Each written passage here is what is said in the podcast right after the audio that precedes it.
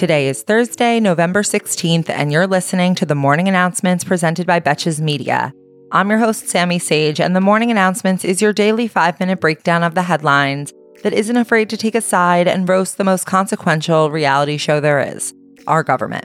Today's episode is brought to you by Quince. I've raved about Quince before, and I am so excited to have them back as a sponsor. Quince is my go to for high quality but reasonably priced closet staples that'll make you look expensive.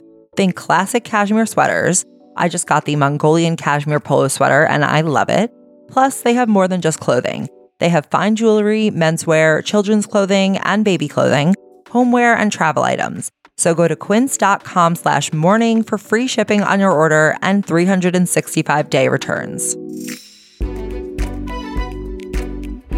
For the first time since the start of the war in Gaza, Israel and Hamas may almost be nearing a diplomatic agreement. Hamas has agreed in principle to a deal, and as of this recording, Israel was considering the proposal that would ensure the release of at least 50 women and children out of the 240 foreign and Israeli hostages that are being held in Gaza. In exchange for a three to five day pause in the fighting, increased humanitarian aid to Gaza, and the release of an unspecified number of women and children who are held in Israeli prisons on terror charges.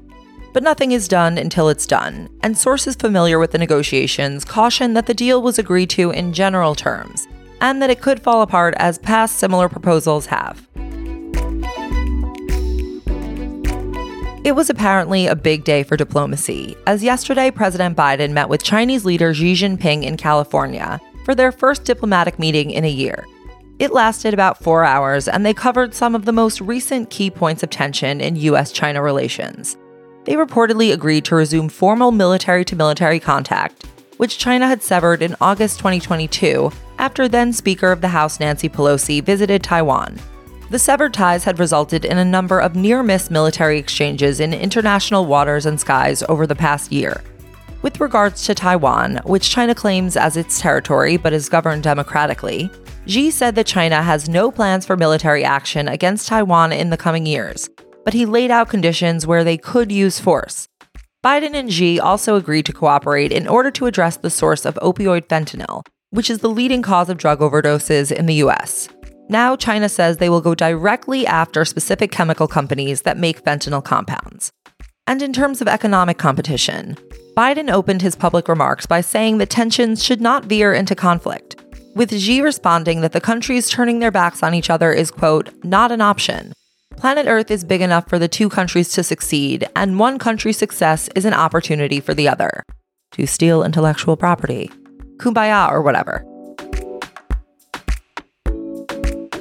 Donald Trump has filed a motion for a mistrial in his New York civil fraud case, with his attorneys arguing that the presiding judge, Arthur Engoron, is tangibly biased, and that, quote, only the grant of a mistrial can salvage what is left of the rule of law. The drama, the irony. They also used the mistrial motion to continue to attack the judge's principal law clerk, Allison Greenfield, who Trump has berated online as the quote, girlfriend of Senator Chuck Schumer, the motion frequently mentions Greenfield and complains that Judge Engoron is allowing improper co judging by allowing her to be present alongside him while on the bench. Given that Trump's lawyers stupidly opted for a bench trial instead of a jury trial, it will be the tangibly biased Judge Engoron who will decide whether to declare a mistrial. Despite the motion, Trump's team continued to argue its defense, and the trial is scheduled to continue to run through December 22nd. So I guess we'll see who Christmas is merry for. For our final story, October's inflation report is out and the news is good. The consumer price index rose 3.2% from a year earlier, down from 3.7% in September, suggesting that the Federal Reserve's consecutive increases in rate hikes could be coming to an end sooner than expected. At their last meeting, Federal Reserve officials had planned for one more potential increase in the federal funds rate. And just last week, Fed Chair Jerome Powell said that he would not hesitate to raise rates further if it was needed, though this latest report could indicate that it may not be needed.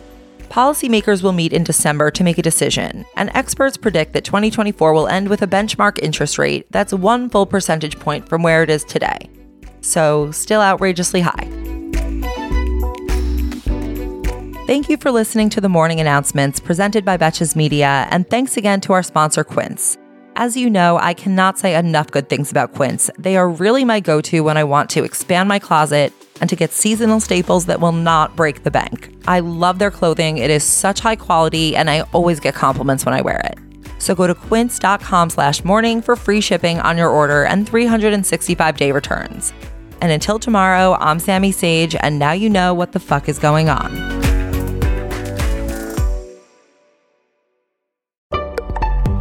Betches.